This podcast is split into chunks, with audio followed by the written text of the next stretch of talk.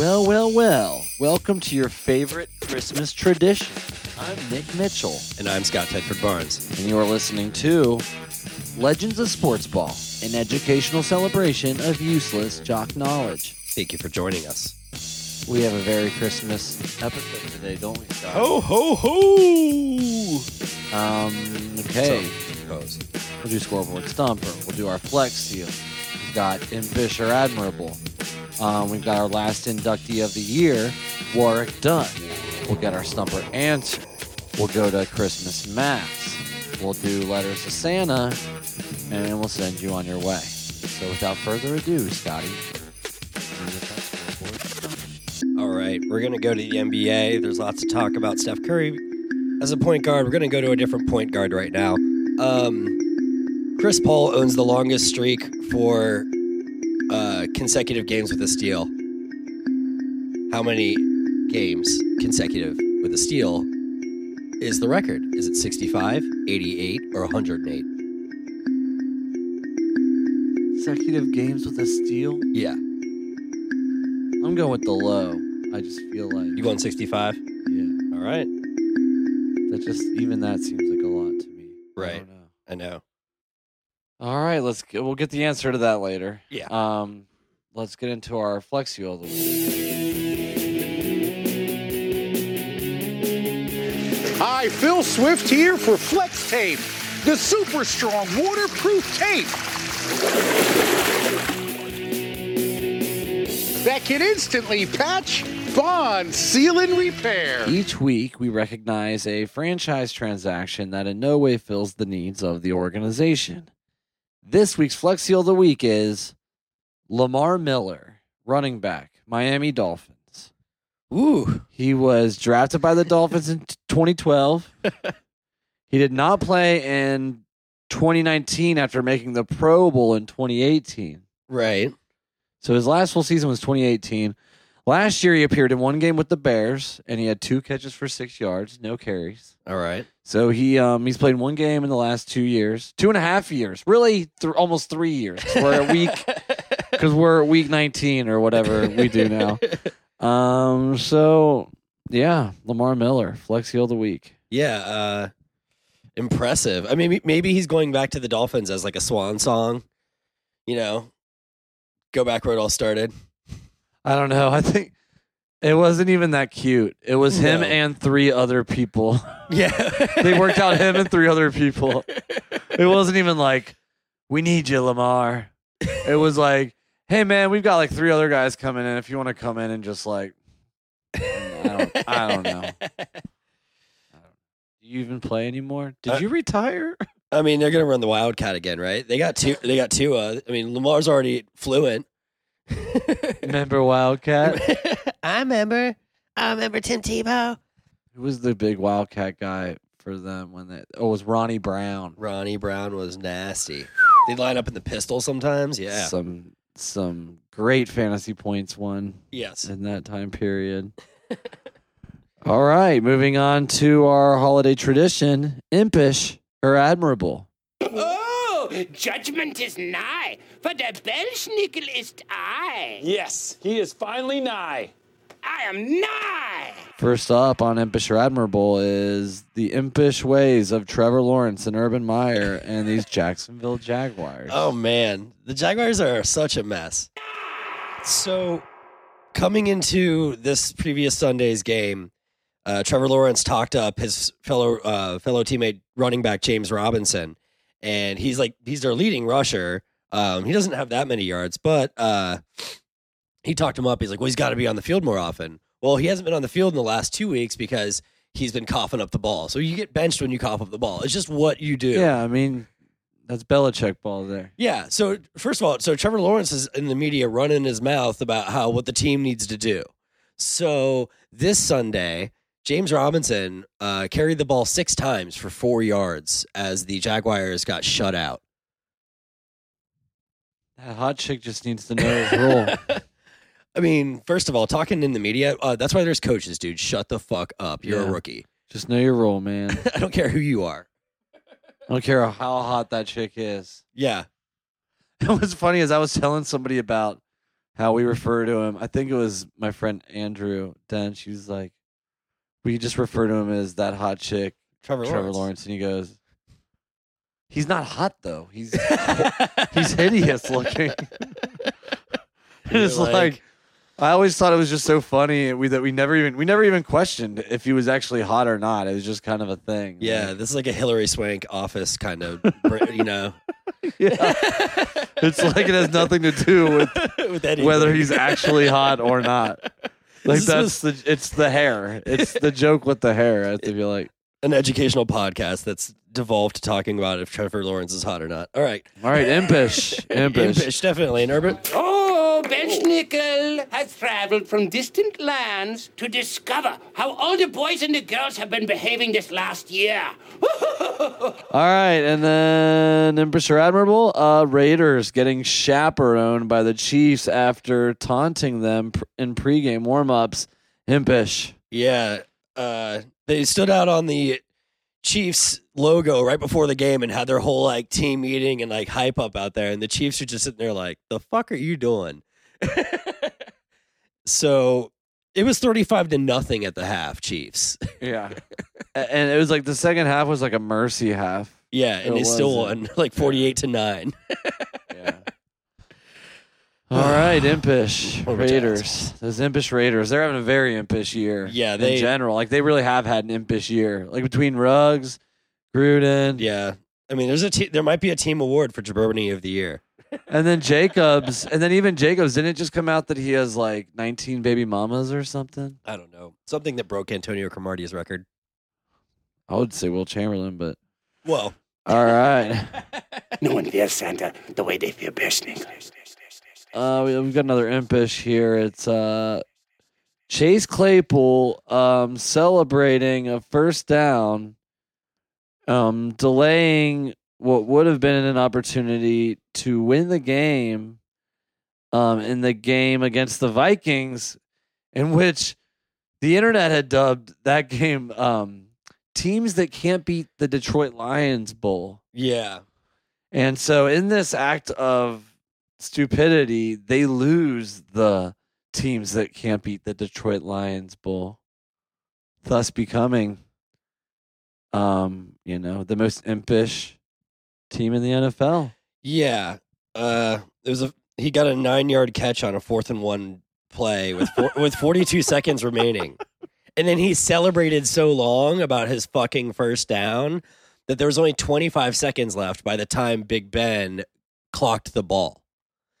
Like and what Tomlin had to say about it's just great cuz he says he's a young guy who's growing up and developing in a lot of ways. That growth can't happen fast enough for him, and it can't happen fast enough for us. And Man, Tomlin just, whoo, that's like when your that's like when your parents are mad at you or something. that, that's like that's just saying like I'm not mad at you, I'm disappointed. yeah, That's yeah, it hurts more. Yeah, that's a knife. Uh, we do have one admirable though, don't we? Absolutely. Come on, get with the spirit of it, you guys. Yeah, Steph Curry just broke Ray Allen's all-time NBA three-point record. Woohoo! So he, yeah, he hit it uh, in the first quarter of a game against the Knicks in Madison Square Garden. His 2,974 three-pointer With Ray Allen and Reggie Miller, previous record holders in attendance. in attendance. They showed a pregame hug. Um, yeah, and he's only 33. This is the dude who like pretty much like made like three three-point shooting the new dunks. Like, Yeah, and he's like the you know he's pretty much the the Brady of the NBA. So like we were saying, he'll probably put at least one or two more thousand up on up Yeah. on that record. yeah, if if you don't make if you don't make Kobe Bryant the new logo, make it Steph Curry. Very admirable. Admirable, Steph Curry. All right. Yeah, and the Warriors are back, baby. Yeah. In a big way. All right, moving on to our last inductee of the year Warrick Dunn.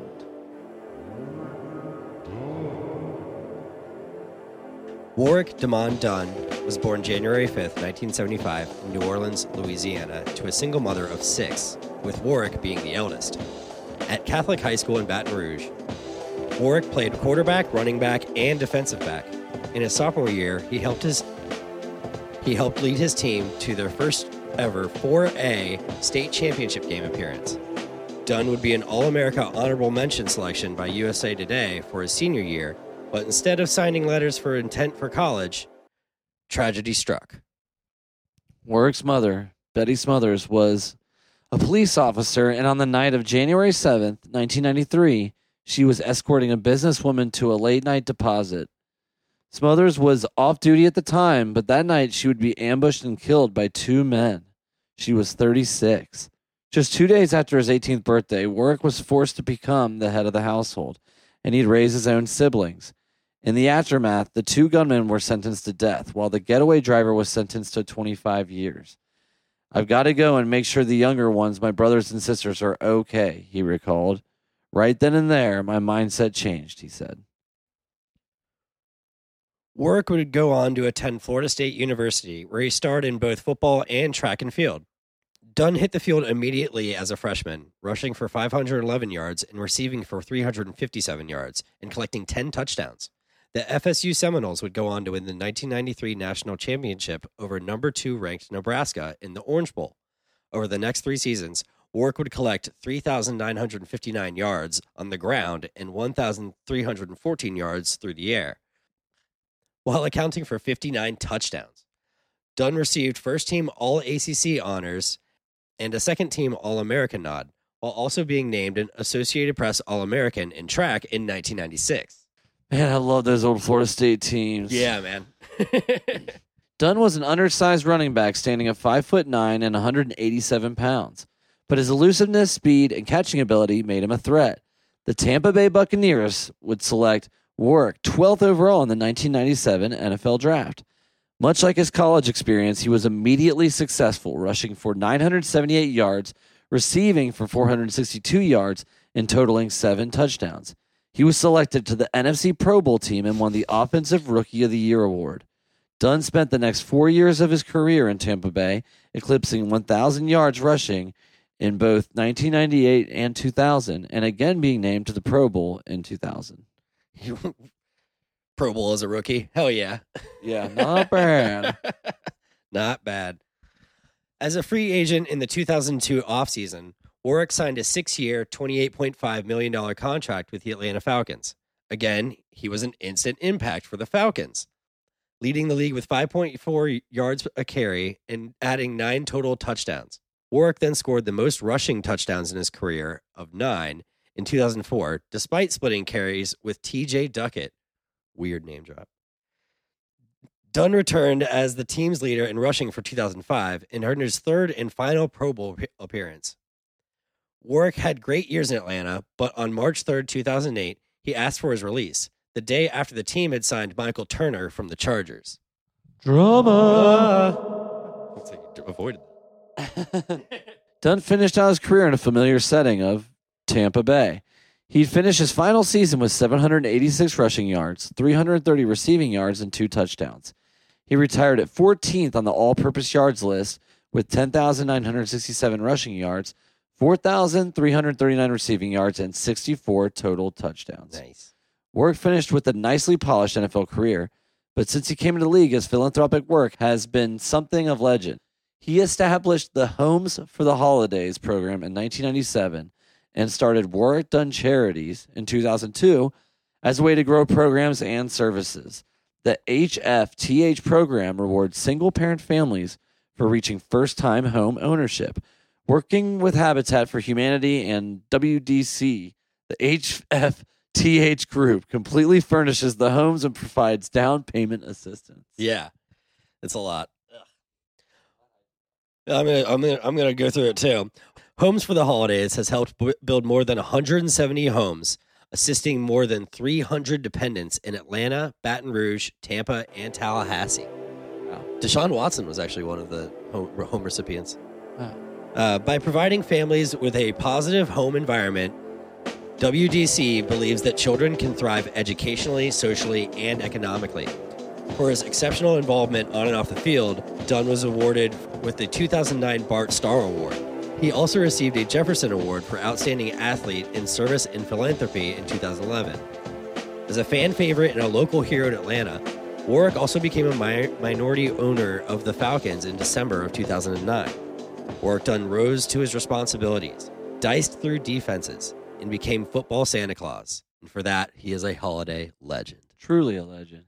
Indeed, sir. It's funny how it came about. We were like, who is who's Christmas? You were like, who is Christmas appropriate? Who is most like Santa Claus? And I said, work done. You started cracking up because without context, that is a very hilarious answer. Yeah. And then you're doing your research and you're like, so I'm doing my research and check out this shit work done doing. I'm like, yeah, man, that's why I was saying work done. He took something awful that happened to him and he really turned it into a positive. Yeah, uh, I think that's. I mean, that's really powerful uh, for him to be able to, and he's very open about it. He wrote an autobiography. I mean, it's an autobiography, autobiography out there um, where he talks about like how going through therapy helped him like realize like really like the full length of what happened and you know his mother's murder, and then how he could like you know just help in the best way possible. You know, he didn't. you know, way to turn a leaf. It's also funny to like at one point of your career go to ownership and be like, "Can I get out of my contract and leave you?" And then within like 5 or so years come back and be like, "Here's some money. I'm going to be part owner of you now." Oh no, it was actually it was a it was a year later. Yeah, it was he. So it he left. 2009 he became part owner. Yeah, and he asked for his release release in 2008. But then he go play a year for Tampa Bay? Yeah, so it he- was just right so, so it was like he knew his he was like done with Tampa Bay, so he was pretty much like you know this season's over. I'm gonna go invest in the Falcons. Fuck this shit. great. but like, uh, yeah, he also won a Walter Payton Man of the Year award, which is a big deal to me because Walter Payton's a big deal to me uh, personally. So yeah. yeah, um, anybody who who can stand up to uh, you know the shadow of Wal- Walter Payton is a good person. So moving on, I guess let's get on to our um, stumper answer. All right. Chris Paul has the record for the most consecutive games with a steal. It does that total stand at 65, 88, or 108? I a feeling I'm wrong, but yeah, I'm gonna go with the short one. It's 108. It's 108. 108 games with a for steal. Chris Paul. Yeah, Wow. CP3. I mean, we're talking about Steph Curry. He's you know shattering all time records, but CP3 has some really hilarious ones too. I think. Yeah, he was like the second coming of John Stockton. Gary Payton. Gary Payton, maybe. Yeah. All right. Um, let's get on to our Christmas mass here. We're going to church. Um, thoughts and prayers to the family of Demaryius Thomas and the 40 plus people within the Broncos organization that had previously spent quality time with the recently passed 33 year old wide receiver, former wide receiver. Really, yeah, really shocking news. So, thoughts and prayers. T's and P's. And then um, we also have a T's and P's for Dickie V. Absolutely. He's kind of like you know, D- Dickie V has cancer. He's kind of on like his last tour. And he's, he's going to all these different schools, and it's really cool because everybody just shows out for him, and it's just like this dude's been broadcasting college basketball on ESPN for literally ever. Yeah. I mean, yeah, we've had him our entire lifetime. All right, let's do letters to Santa. Uh, Scotty's going first.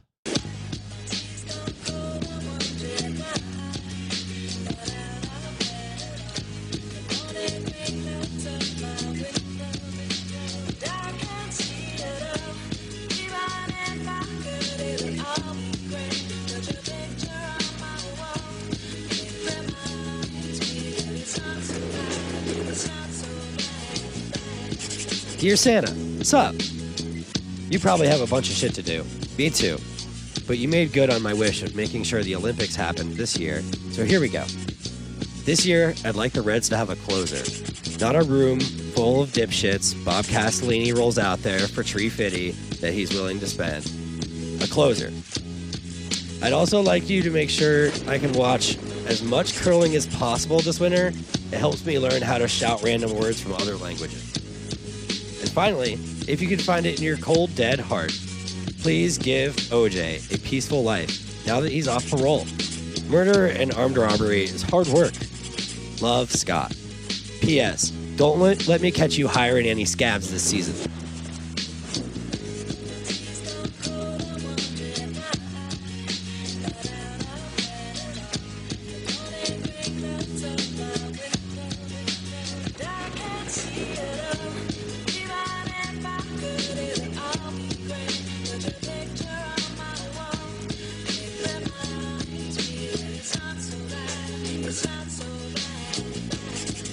Dear Santa, last year I wrote and asked you for record breaking season from Reds incumbent closer Amir Garrett.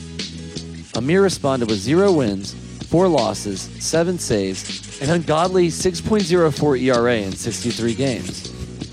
I did some reflecting, Santa. I didn't pout. Rather, I made drastic life changes to improve my spirit and mind. Now, with the new lease on life, Santa, here is my Christmas list. I would like to win both my fantasy championships. Yes. Um, I would like the Bengals to win their first playoff game in 31 years. I Would like to see Tom Brady face the New England Patriots in the Super Bowl. Um, I would also like you to see that there is a swift ending to the Major League Baseball owners lockout. So, tell those bootlicking elves I said hi. Merry Christmas from your fellow socialist, Nick. Beautiful. Very eloquent. So Merry Christmas, y'all. Don't forget to subscribe to our weekly podcast and check out our other episodes available on iHeartRadio, Spotify, Apple, and more. Follow us on Instagram and Facebook at Legends of Sports Ball. You can also find us on Twitter at L Sportsball. That's at the letter L Sportsball. This concludes the second season of Legends of Sports Ball. Be sure to tune in for our annual awards show where we'll be handing out golden peaches at the Sporties. Thank you once again for listening to Legends of Sports Ball. May the sports be with you. Always.